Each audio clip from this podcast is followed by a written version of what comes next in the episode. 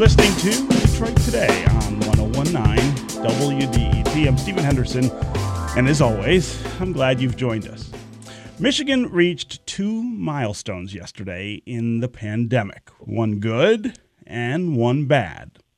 The good one is that it was the first time in more than seven months that the state reported zero new COVID 19 deaths. But the bad was that there were 3,164 new COVID cases reported, and that's the most new cases in a single day since January 9th.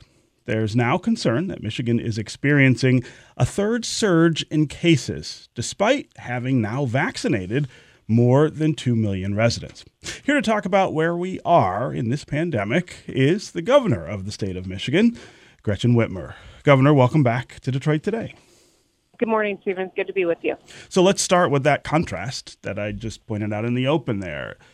A, a wonderful milestone, no new COVID deaths, but more new COVID cases since any day since January 9th. Uh, what should we what, what should we make of that of that distinction there? Well, I think it's the thing about this virus, right? Um, it is it can come roaring back if we drop our guard, if we stop masking or social distancing. We've made incredible strides on the vaccination front. Um, we are, are moving swiftly with this new FEMA site at Ford Field. We're going to be able to do 6,000 shots a day for eight weeks.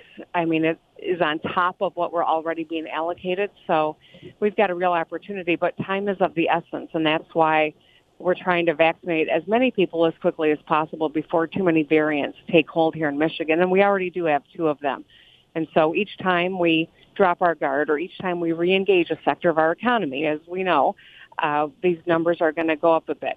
One of the graphs that my team showed me the other day was uh, the incredible downturn in terms of COVID cases in our older population. That's who's been vaccinated. So it's working, but in the interim, uh, the concerning thing is when people inadvertently spread it because they're not masking up or they're congregating um, or they're just tired of it. And we're all struggling with that, but it's really incumbent on every one of us to do our part because we are so close um, to the to the end of of COVID. Mm. Um, so people need to get vaccinated and keep wearing your mask.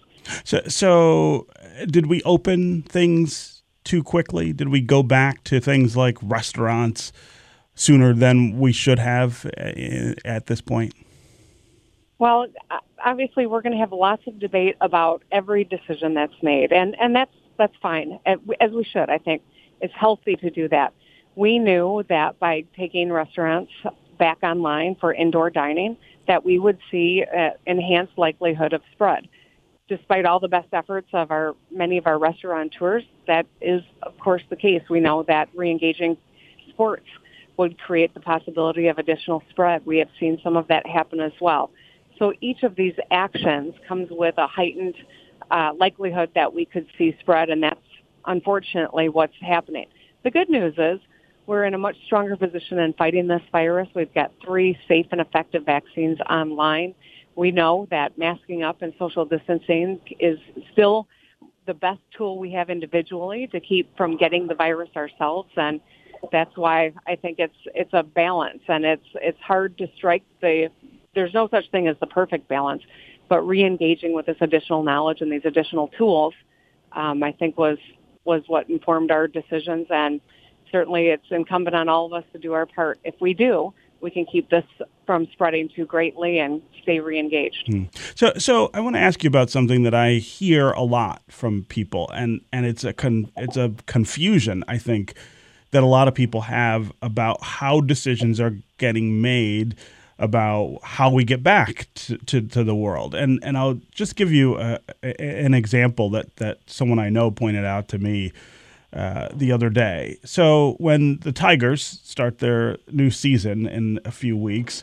we're going to have uh, some fans in the stands at Comerica Park. I think the number is now 3,000. Originally, it was 1,000, which is less than 10% capacity. I mean, it's almost nobody really uh, in in the stands there.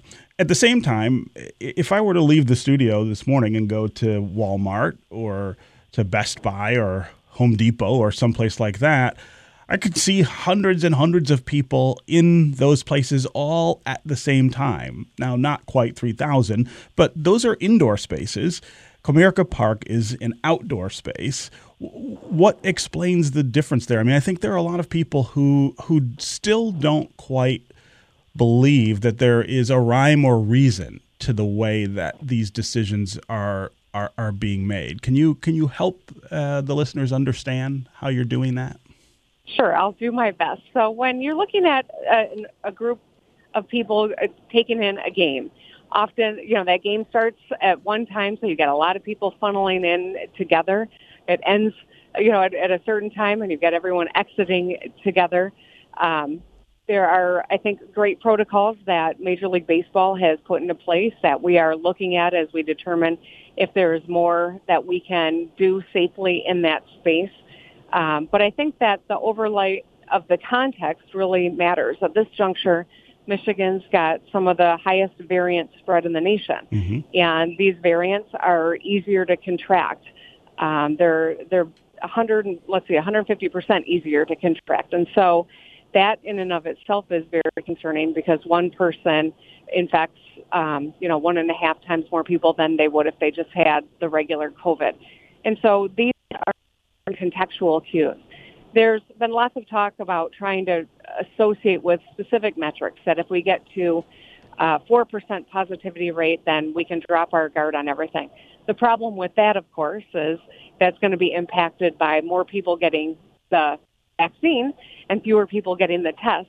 And so that actually, if you looked right now and had that metric right now, we'd be closing things down. And that's why the context is really important. And the, the public health aspect where we have to rely on our, our experts to really assess what the risk is on top of where the metrics are is, is crucial. Mm. And that's what we've been following. I think we've had a lot of success, but at this juncture, we're we're concerned about where the numbers are, and we're we're watching it closely. Yeah, uh, I'm talking with Governor Gretchen Whitmer about where we are in the pandemic and the reopening, and in the stream of vaccinations that uh, we finally have really going here in the state of Michigan. Uh, Governor Attorney General Dana Nessel announced this week that she's not going to launch an investigation into nursing home deaths and whether the policies that uh, the state adopted exacerbated deaths inside those nursing homes last year.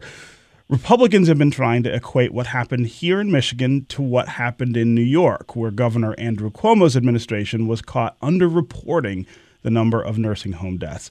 Can you talk about what the difference is between what happened here and what happened in New York? Well, absolutely. I mean, we've been transparent about our numbers. We have followed the guidelines. We have shared the data widely. Um, and Michigan's experience with nursing homes has been, you know, it's been hard because we know this virus uh, is is uniquely uh, hard on older Americans as well as those who live in congregate care. And so nursing homes, sadly, were uh, the epicenter of a lot of the heartache that we've confronted as a country. But our experience in Michigan has been better than much of the country because we've been so um, you know, we've had such fidelity to following the CDC guidance and making sure that we're sharing information. So there's not been um, accusations that have shown any evidence toward anything that some of the uh, partisans are are trying to allege here, and that's why I was glad that the attorney general um, essentially said so.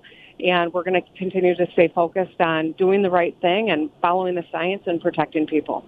And uh, so, did we make mistakes at the state level with the way we handled uh, nursing homes and, and COVID last year?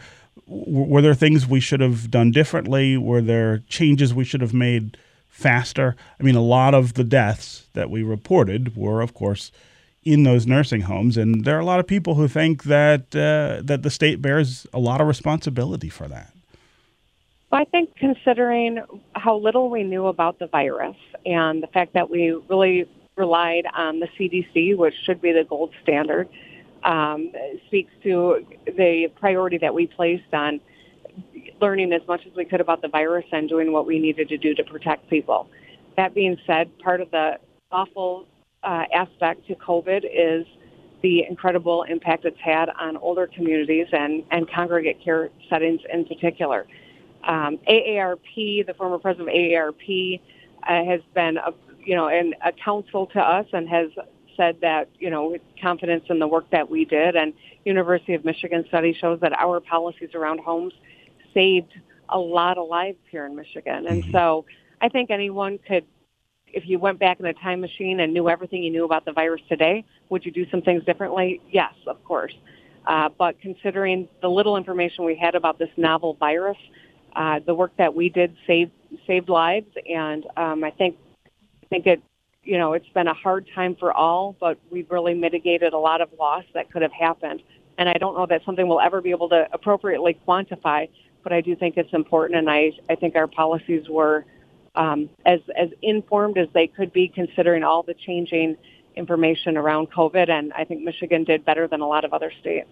What, what about transparency? Uh, there is this running narrative uh, about how how f- uh, forthcoming uh, the state has been about these kind of stats. Uh, are, are, are, you satisfied that uh, you're being as transparent as as possible? Is is that an area that we ought to be improving?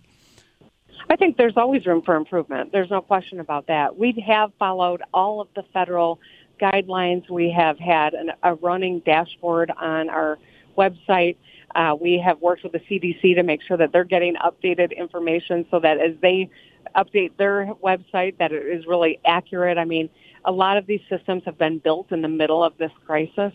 Um, so I think that that's some of the frustration certainly people have had. But I do believe that the information that we've shared is is accurate and has been updated as quickly as we possibly can. And I think um, you know as as people really assess and have perspective about what we face as a nation, you'll see that uh, we were really ahead in a lot of important ways. We doesn't mean we don't have work to do because that's always the case. So, uh, Charlie LeDuff, uh, a local journalist and friend of mine here in Detroit, has been doing some reporting inside nursing homes lately, and the the, the things that he's talking about that he's seeing uh, are are really disturbing, and one of them is about uh, the the lack of inspections conducted by the state uh, into the conditions inside these nursing homes. Uh, how do you respond? How do you respond to that? Well, I can say this: that um, LARA, our department, has of course been working just like every local public health uh, official uh, at every level has been working, you know, incredibly long hours for for the better part of the last year and um, I can't speak to every part of Charlie LeDuff's reporting because I'm not conversant in it, but I I know that we have all been stretched thin. It's been a difficult time, and yet we've got more work to do. And anything other than keeping people safe um, is a distraction, and that's why we're focusing all of our resources toward that. And um, I'll be I'll be interested to learn more about Charlie's reporting and and see if there is additional things that we can bring to bear here. Yeah. But I'll tell you this: yeah, getting some more support out of our legislature in order to have resources so that we can bolster our efforts is one way that we could do more, and that's something I'm hopeful we can accomplish. Uh, but but is there is there a problem with in, inspections in the way that that uh, nursing homes have been held to account for some of the conditions and some of the things that happened last year with you know shuttling people back and forth between hospitals and and, and nursing homes. Is that I mean uh, is that the kind of thing that your administration will will be looking into?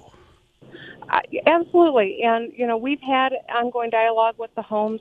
You know, I, I know that there's you, not that you've said anything of this nature, but I know that some are suggesting that nursing homes were required to take COVID patients. It's just not true. It's never been true. Mm-hmm. We've worked closely with the nursing homes to make sure that they had PPE and testing and now vaccines. Um, and if they chose to take COVID patients back, we worked with them to set up the protocol so that they could uh, ensure the safety of all of their residents. And so I think that there's uh, obviously this is a, a heart felt conversation so many people are having, but I think it's important to have these facts because um, as we have proceeded, we've gone um, to great lengths to keep people safe in nursing homes and to support, um, you know, decisions that that keep keep residents safe by the nursing home operators. Mm. I'm talking with uh, Governor Gretchen Whitmer about where we are in the pandemic, where we are with vaccinations uh, and other issues here in our state. Uh, uh, Governor, as a candidate, you promised that you'd use your executive authority to make the governor's office subject to the Freedom of Information Act uh, if the legislature wouldn't do that. You haven't done that to this point. Uh, tell us why not. Well, I, I do believe state government has to be open and transparent and accountable. And I am the first governor in state history that voluntarily disclosed personal financial information, income tax records, travel records, public calendars online, and it's on www.michigan.gov slash sunshine. In the fir- first weeks of office, I signed numerous executive directives that um, outline the Michigan Sunshine Plan, require state departments for create FOIA liaisons, encourage live streaming of all state board and commission meetings, prohibit the use of personal email to do government business. And in my first day of the state, I called on the legislature, the Republican-controlled legislature, to send me bills that extend FOIA both to the executive and to the legislative branches. They've not done it yet, but I still think that would be incredibly important way that we can take a, a real step forward in transparency in Michigan government. But what about using that executive authority to make the governor's office uh, subject to the Freedom of Information Act? Are you still thinking of doing that? Well, that's something you know I've, I've considered. We've had a lot of debate about, but I think it's crucial It's absolutely crucial that the legislature is subject to it as well. And that's why I've withheld because I think it's important that this isn't something that only applies to my administration, but to future administrations and to the legislature as well. And so, in order to do this right, we need to codify this into statute. So, uh, my last question is about the legislature and about the relationship you have with uh, with the leadership in the legislature, which uh, you know I think everybody, even looking from the outside, can say it's it's at a, a pretty low point. Um, is is there a, a way that you can work, for instance, with Senate Majority Leader Mike Shirkey, who has said things uh, and done things that really denigrate uh, not just your authority, uh, but but but the, the, the very idea of the relationship between the legislative branch and uh, the executive branch. Um, you know, this is somebody who is sitting around with the very people who have threatened your life uh, and talking to them about, uh, you know, cleaning up their image, for instance. I, I, I, I would love to hear you just talk about how how you can work with somebody who um, who's been doing those things and, and who's taken that kind of extreme position? Well, I you know I, I am human, and it's difficult um, when a legislative leader is willing to share a stage with people that ultimately are um, being prosecuted for wanting to kidnap and kill me. It is it makes things difficult, and yet I don't have the luxury of folding my arms and and not trying to solve problems. I'm always going to do that. And that's what I was elected to do. That will always be the North Star of any decision that I make. It's not about me, it's about us as a state. So I will continue to do that. I do think that there are some leaders in that Senate Republican caucus that um, are focused on solving problems. And we really do have to remember at the end of the day, we have a once in a lifetime opportunity with the resources that are coming into Michigan to make investments that really drive our economic resurgence after COVID, that level the playing field, that create opportunity in Michigan. And so while we should be able to have ideological arguments about some of the, the issues that aren't front and center, we need to find common ground on getting these resources deployed into our economy so we can safely get back to work safely get back to school and ensure that Michigan is strong coming out of this tough time. And that's that's where I'm going to focus my energy. And I invite and welcome any legislator hmm. uh, who wants to do that to the table because we've got to move swiftly and we've got to be smart. Uh, you, you, you, referenced there that there are some other members of the leadership uh, who who maybe seem more more open to the idea of working together is that a path forward for the administration? I mean, are, are you able to to work around, for instance, someone uh, like Senate Majority Leader Shirkey? Well, we'll continue to try to build that bridge with the majority leader's office, but um, I do think that there are other people in the Senate on both sides of the aisle that want to find common ground and want to be part of kind of a problem solvers type caucus. And I think that's going to be really important. Billions of dollars are coming into Michigan. Mm-hmm. And we're all, right now, the legislature is sitting on billions of dollars that they haven't deployed from the last president. This is money that could go toward helping business that was left out of other programs to get through COVID, money that is intended for schools so our kids can get back to school and stay in school safely. These are dollars for our vaccination efforts, which is the linchpin to the normalcy everyone says that they want to get back to in Michigan. And so we've got to deploy these dollars. Other states are moving ahead, they're moving fast. I don't want Michigan to be left behind because We've got some legislators that are looking backward at 2020. Mm-hmm. We got to be focused on 2021 and beyond as we set our economy up for resurgence and, and strength for the people of our state. Okay, Governor Gretchen Whitmer, always great to talk with you. Thanks so much for joining us here on Detroit Today. Thank you, Stephen. That's going to do it for us today. Come back tomorrow and we're going to hear from Detroit author Harvey Ovshinsky about his new book, Scratching the Surface Adventures in Storytelling. This is 1019 WDET FM, your source for music, news, and conversation. We'll talk again tomorrow.